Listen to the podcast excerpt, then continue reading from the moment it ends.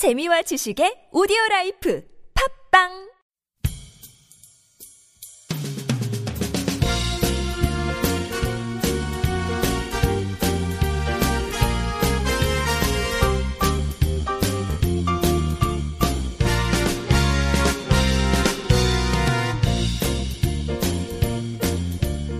안녕하세요. 이동희 기자입니다. 안녕하세요. 문경환 기자입니다. 예, 아, 요새 동북아 정말 그 난리가 났죠, 지금. 이번에 그 에이알에프인가요? 네. 그, 그게 뭐죠? 에이알에프가? 동남아시아 뭐, 아니, 아시, 아세안 안보 포럼. 음, 네. 그게 에이알에프죠. 외무장관 회의 이것도 있었던 것 같은데. 네.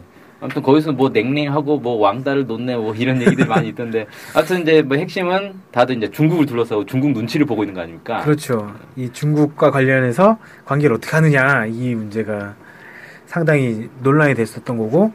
그래서 이제 왕위 외교부 장관과 윤병세 장관의 회담에서 분위기가 냉랭했네 뭐 이런 게 이슈가 되고. 네, 그렇죠. 뭐 그랬던 것 같습니다. 네. 그래서 이런 것들, 이런 이제 과정에서 북중 관계가 요새 좀 심상치 않다 이런 얘기가 있잖아요. 네. 특히 원래는 북의 인공위성 발사와 핵시험 이런 이후에 북한을 제재하는 움직임에, 움직임에 중국도 동참을 했었던 건데 이게 지금 흔들리고 있고 오히려 다시 북한과 중국이 손잡고 있는 거 아니냐 이런 얘기들도 좀 많이 나오고 있는 것 같더라고요. 네, 그렇죠. 네. 사실은 중국이 유엔에서 대북 제재 결의안에 이제 찬성을 했다고 해서 중국이 북한과 완전히 등을 돌리고 그런 건 아니었어요. 네. 그건 이제 사실 국내 언론에서 중국과 북한 관계가 매우 틀어진 것처럼 이렇게 많이 묘사를 해서 그렇지 실제로는 중국하고 북한하고 경제 교육이나 이런 건 계속 됐거든요. 네, 네. 그러니까 이 경제 제재라는 것 자체가 유엔 제재가 무기와 관련된 걸 제재하는 거지 일반적인 경제 교류를 제재하는 게 아니었단 말이에요. 네. 그러니까 중국하고 북한 사이에 사실 무기 교류라든지 뭐 무기를 거래하고 이런 것들은 공개적으로는 하는 건 없었단 말이죠. 네. 그러니까 공개적으로는 북중 간의 경제 교류가 달라질 게 없는 거예요, 사실. 네, 중국도 그거 그 방금 말씀하신 것처럼 이게 무기와 관계없는 민생과 관련한 교육은 당연히 보장해야 된다 이런 입장을 되게 강조했다고 알고 있거든요, 저도. 그렇죠. 네. 네. 그래서 사실 우리한테는 좀 잘못 알려진 건데 마치 중국이 대북 제재에 엄청나게 나서는 것처럼 그렇게 하고 있지만 실제 북한에 대한 그 군사 관련된 제재는 매우 오래전부터 꾸준히 있어왔기 때문에 네. 사실은 별로 바뀔 게 없는 거예요. 제재, 제재를 한다고 해서 새롭게 네. 제재한다고 해서. 네. 근데 아무튼. 어쨌든 근데 이제 정치적으로 놓고 볼 때 북한 입장에서는 중국이 별로 달갑게 보이진 않겠죠. 네. 어쨌든 대북 제재에 동참을 했기 때문에 쟤네들이 와 진짜 우리 또 배신 때리는 거냐 뭐 이렇게 볼 수도 있는데 저번에 이제 그 북한의 외무성의 미국 국장이 그 얘기를 하더라고요. 아 중국은 중국 할 일을 하는 거고 우리는 우리 할 일을 하는 거다. 뭐 이런 식으로 이제 얘기를 하더라고요. 음. 그 얘기가 뭐냐면. 중국의 입장 처지를 이해해 주겠다라는 거죠. 아, 네. 그러니까 중국이 뭐 유엔 어쨌든 뭡니까 그 유엔 안보리 상임이사국인데 유엔 안보리 제재 결의안을 옛날에 통과시켜 놓은 게 있기 때문에 그거를 기준으로 해가지고 새로운 결의안을 내는데 반대하기에는 어렵지 않겠냐. 음. 어, 그들의 처지를 우리가 이해해 주겠다. 불쌍하다. 이런 분위기인 거죠. 네. 아무튼 뭐 그런 그 입장에서. 최근에 이제 북중 최고 정상들이 막 서로 전문 축전이나 이런 것도 주고받고 이런 것들도 있으면서 또 주목을 많이 받지 않았습니까? 네, 그렇죠. 원래 이제 무슨 중요한 국경일이라든지 뭐 이런 걸 있을 때 정상들끼리 축전을 주고받는단 말이에요. 네. 근데 보통 이제 북한이 다른 나라 정상과 축전을 주고받는 건 김영남 최고인민회의 상임위원장이 하거든요. 네. 근데 이제 김정은 위원장이 직접 축전을 주고받는 나라는 상당히 가까운 나라라고 볼 수가 있어요, 사실. 네. 음, 그래서 이번에 북중 간에 이 축전을 주고받은 게 북중 우호 협력 상호 원조 조약을 체결한 지 오십오 주년이 되는 칠월 십일일 날 상호 축전을 교환한 거거든요. 네. 근데 이제 축전이 그냥 형식적으로 뭐 잘해봅시다 뭐 이렇게 딱 쓴 게 아니라 내용이 상당히 음 뭐랄까요 깊이 있는 내용인데 들어왔다는 거예요. 음. 김정은 위원장이 중국에 보낸 내용은 이런 겁니다. 우리는 중국 동지들과 함께 조중 친선 협조 관계를 새세기의 요구에 맞게 발전시켜 나감으로써 두 나라 사회주의 건설 위협을 추동하며 동북아시아 지역의 평화와 안전을 수호하는 데 적극 기여할 것, 이런 내용이 들어있고요.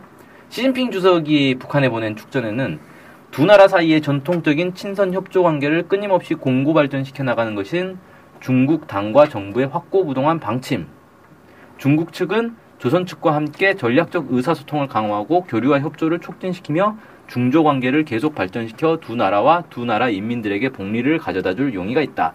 뭐 이렇게 이제 축전을 아. 주고받았다고 합니다. 예, 두 사람의 공통적인 내용이 친선 협조 관계를 끊임없이 뭐 공고 발전 또는 새세기 요구에 맞게 발전시켜 나간다. 이런 것들이 딱 공통적이라는 게 느껴지는데요. 예, 그렇죠. 음. 그리고 좀 특이한 건 이제 북에서 중국으로 보낸 거에는 동북아시아 지역의 평화 안전을 수요, 수호하는데 어, 두 나라가 기여하자. 뭐 이런 얘기도 이제 했다는 거예요. 네. 근데 우리 이제 남쪽에서는 볼 때는 좀 약간 낯선 표현이죠. 왜 그러냐면 남쪽의 언론들에서는 동북아시아의 평화 안전을 깨는 게 바로 북한 아닙니까? 맨날 핵실험하고 미사일 쏘고. 그런데 그거를 중국과 북한이 같이 수호를 하겠다는 거예요. 우리가 볼 때는 좀 뜬금없는 거죠. 저 뭐지? 뭘 수호하겠다는 거지? 뭐 이렇게 되는데 이제 북한이나 중국이 볼 때는 동북아시아의 평화 안전을 깨는 건 미국이라는 거예요. 네. 미국이 맨날 일본, 한국 이런 나라들하고 훈련을 하면서 전략 무기들을 갖고 오지 않느냐. 어, 맨날 핵전쟁 훈련하지 않느냐. 그래서 실제 지역 평화 안전은 미국이 깨는 거고 북한과 중국은 오히려 그걸 지키는 입장이다. 뭐 이런 식의 이제 입장을 가지고 있는 거죠. 음. 그러니까 우리가 볼 때는 이런 걸 잘 모르니까 정반대로 오, 약간 이해가 안 되는 그런 표현들이 나오는 겁니다. 네. 아무튼 이제 지도자들 사이에서 이런 내용 주고받았고 경제 분야에서도 뭐 아까 말씀드린 것처럼 교역액은 오히려 증가를 하고 있어요. 그러니까 그 제재 때문에 교역이 줄어들 것이다 이런 전망이 많았는데 그렇죠. 오히려 좀 늘어났다라는 것에 또, 또 주목이 되더라고요. 음. 그 미국의 소리 칠월 이십삼일자 보도에 이제 나온 건데 북중 간 교역액이 유월 들어서 약 사억 구천만 달러인데 이게 전달인 오월과 비교해서 이십 점 일 퍼센트나 증가한 것이고요. 작년 유월과 비교해서도 약 팔 점 삼 퍼센트 증가한 수치입니다. 네. 그러니까 이게 뭐냐면 교역이 확 늘고 있다는 거예요, 지금. 네, 네. 근데 북한이 대외 교역은 아직까지는 여전히 중국이 압도적으로 높거든요. 그러니까 중국이 이렇게 늘어났다는 거는 전반적인 북한의 대외 교역이 늘어났다는 얘기가 되는 겁니다. 네네. 음, 그래서 어, 상당히 교역이 오히려 늘고 있는 대북 제재를 해도 어, 더 늘고 있는 상황인 거고 또 예, 북한하고 딱 접경을 이루고 있는 랴오닝성, 지린성 뭐 이런 이제 중국 동북 지방 정부들도 대북 경협 사업을 꾸준히 추진하고 있고요. 지린성 같은 경우는 이제 북한하고 딱 붙어 있는 지안이나 허룽 이런 지역에 새 경제 합작구를 조성하겠다 뭐 이렇게 발표하기도 했고요. 단둥을 또 국제 무역 도시로 만들겠다 뭐 이런 이제 랴오닝성에서 발표하기도 하고 뭐 이렇습니다. 네, 네. 음, 그다음에 지금 랴오닝성 정부는 개성과 단둥 사이에 고속도로를 건설하겠다. 이게 지금 뭐 계속 나오고 있는 얘기인데 원래는 그 이번 지난달에 고속도로 건설 착공식인가요? 착공식을 하겠다라고 했는데 착공식을 안 했더라고요. 네, 했더라고요. 그래서 뭐 언제 할지 모르겠는데 아무튼 계속 나오고 있는 얘기죠. 음. 일단 뭐 관광 사업도 좀 활발하게 되고 있다 그래요. 그래서 뭐 요령신문 칠월 구일자 보니까 반나절 코스의 북한 신의주 무비자 관광이 중국인들 사이에 인기다. 그러니까 중국하고 북한 사이에 신의주를 왔다 갔다 하는데 무비자로 간다는 거예요. 네. 한국만 그런 줄 알았더니 북한도 그렇게 하더라고요. 아 근데 이번에 뭐 한국 주재 중국 대사관이 비자 관련해서 뭐 무슨 조치 취했다 이런 얘기도 있던데. 아, 그건 이제 사드에 대한 경제 제재 네, 차원 그런 차원 그런 얘기가 있더라고요. 어, 네. 허허, 이게 좀 이상하게 된 상황입니다. 네, 대북 제재를 통해서 중국과 북한 사이가 갈라지는 게 아니라 사드 제재로 네, 중국과 한국이 갈라지고 있는 이 황당한 지금 결과가 나오고 있는데 아 참 아주 뜻, 예상 밖의 전개예요 이게 지금. 음. 근데 아무튼 뭐 러시아와 중국과 북한이 그 연결돼 있는 두만강 지역의 국제관광구 사업도 좀 진행 중이고 뭐 아무튼 이런 게 있다는 거예요. 사회 분야에서도 좀 특이한 일이 있었어요. 중국에서 탈북자 사업을 하고 있는 한국 선교사들을 대방, 대량으로 추방을 했습니다. 네. 그 씨비에스 소식통에 따르면은 칠월 사일날 중국 당국의 이러한 단속은 북한 측이 추가 탈, 탈북을 방지하기 위해 협조를 요청한 것으로 추정을 했는데 그러면은 북한 당국이 이런 요청을 해서 중국이 그걸 들어줬다. 이런 예. 얘기인가요? 예. 근데 음. 그 정확한 이제 숫자는 안 나오는데 상당히 많은 수십 명의 그 선교사들이 지금 추방당했다. 뭐 이렇게 얘기가 나오고 있어요. 네. 그래서 음 원래 이제 중국이 이 탈북자 문제와 관련해서 좀 눈 감아주는 게 있었거든요.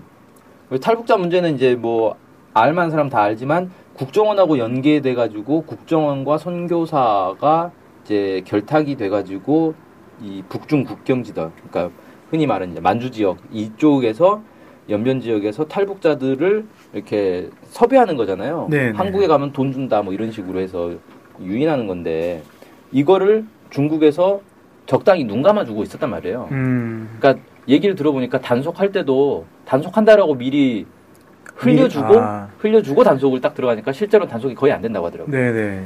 근데 이거를 이번에 대대적으로 단속을 해버렸다는 거죠. 음. 그러니까 중국이 한국에 대한 어떤 이제 관계 를 다시 보고 있는 거 아니냐. 음. 이렇게 좀 보일 수 있고. 그 문화 분야에서도 되게 좀 주목되는 부분이 있다는 얘기가 있었 얘기 들었습니다. 아, 예, 드라마. 요즘 그 유행 아니, 개, 막 개봉한 인천상륙작전 혹시 보셨나요? 아니요.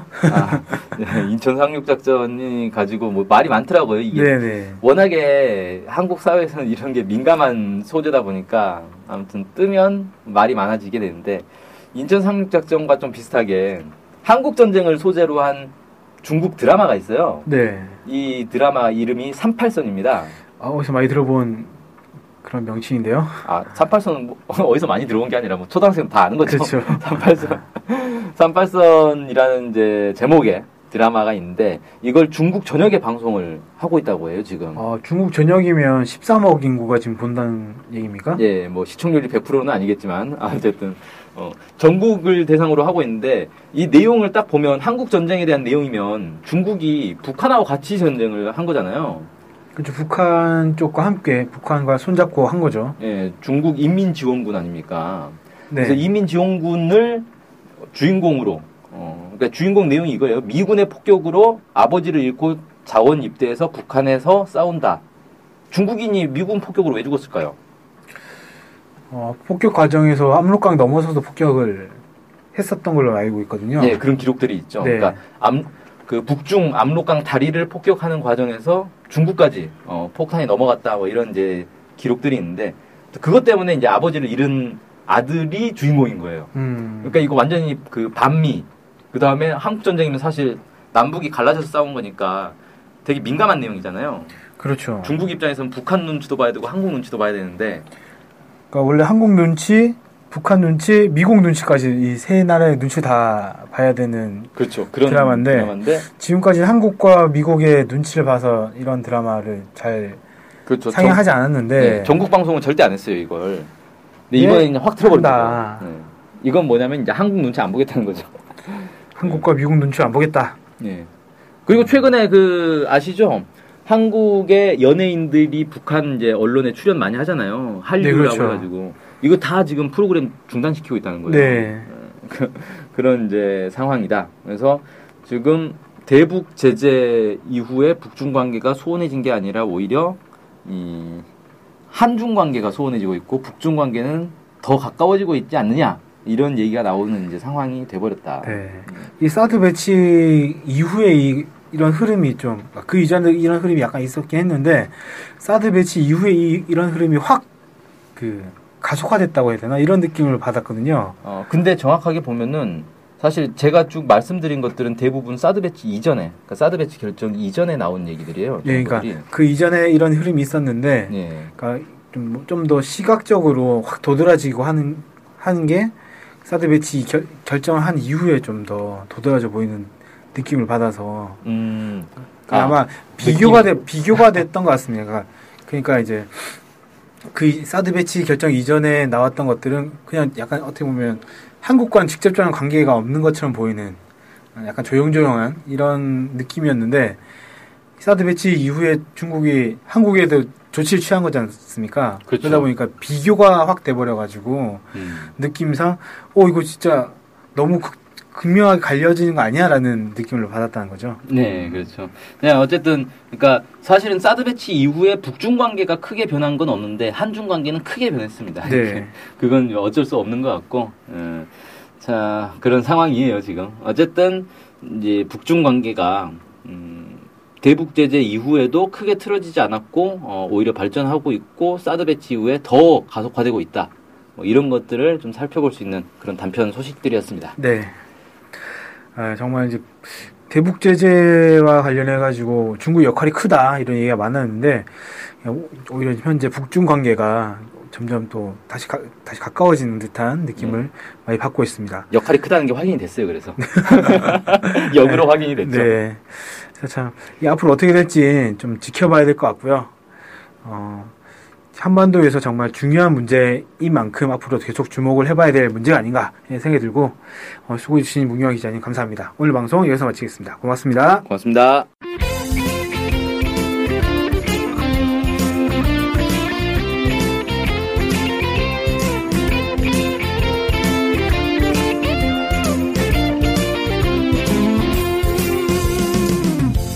저희 엔케이투데이 홈페이지랑 우리 방송 스케치북이랑 외국에서도 많이 보고 듣고 하더라고요. 놀랐어요.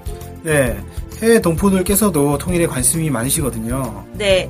그래서 혹시나 네, 해외 동포분들이 우리 엔케이투데이를 후원하고 싶을 것 같은데 네, 뭐 혼자만의 생각인가요? 네, 방법이 없을까요? 그래서 준비했습니다. 요즘은 페이팔로 손쉽게 외국에 돈을 보낼 수 있습니다. 아, 페이팔. 그런 게 있습니까? 어떻게 하면 되는 거죠? 네, 엔케이투데이 홈페이지에 오시면 배너가 있습니다. 아니면 페이팔 홈페이지에서 저희 이메일 주소 엔케이투데이 이십일 골뱅이 지메일 닷컴으로 보내시면 됩니다. 와, 이렇게 간단하고 좋은 방법이 있군요. 해외 동포 여러분들의 많은 후원 부탁드립니다.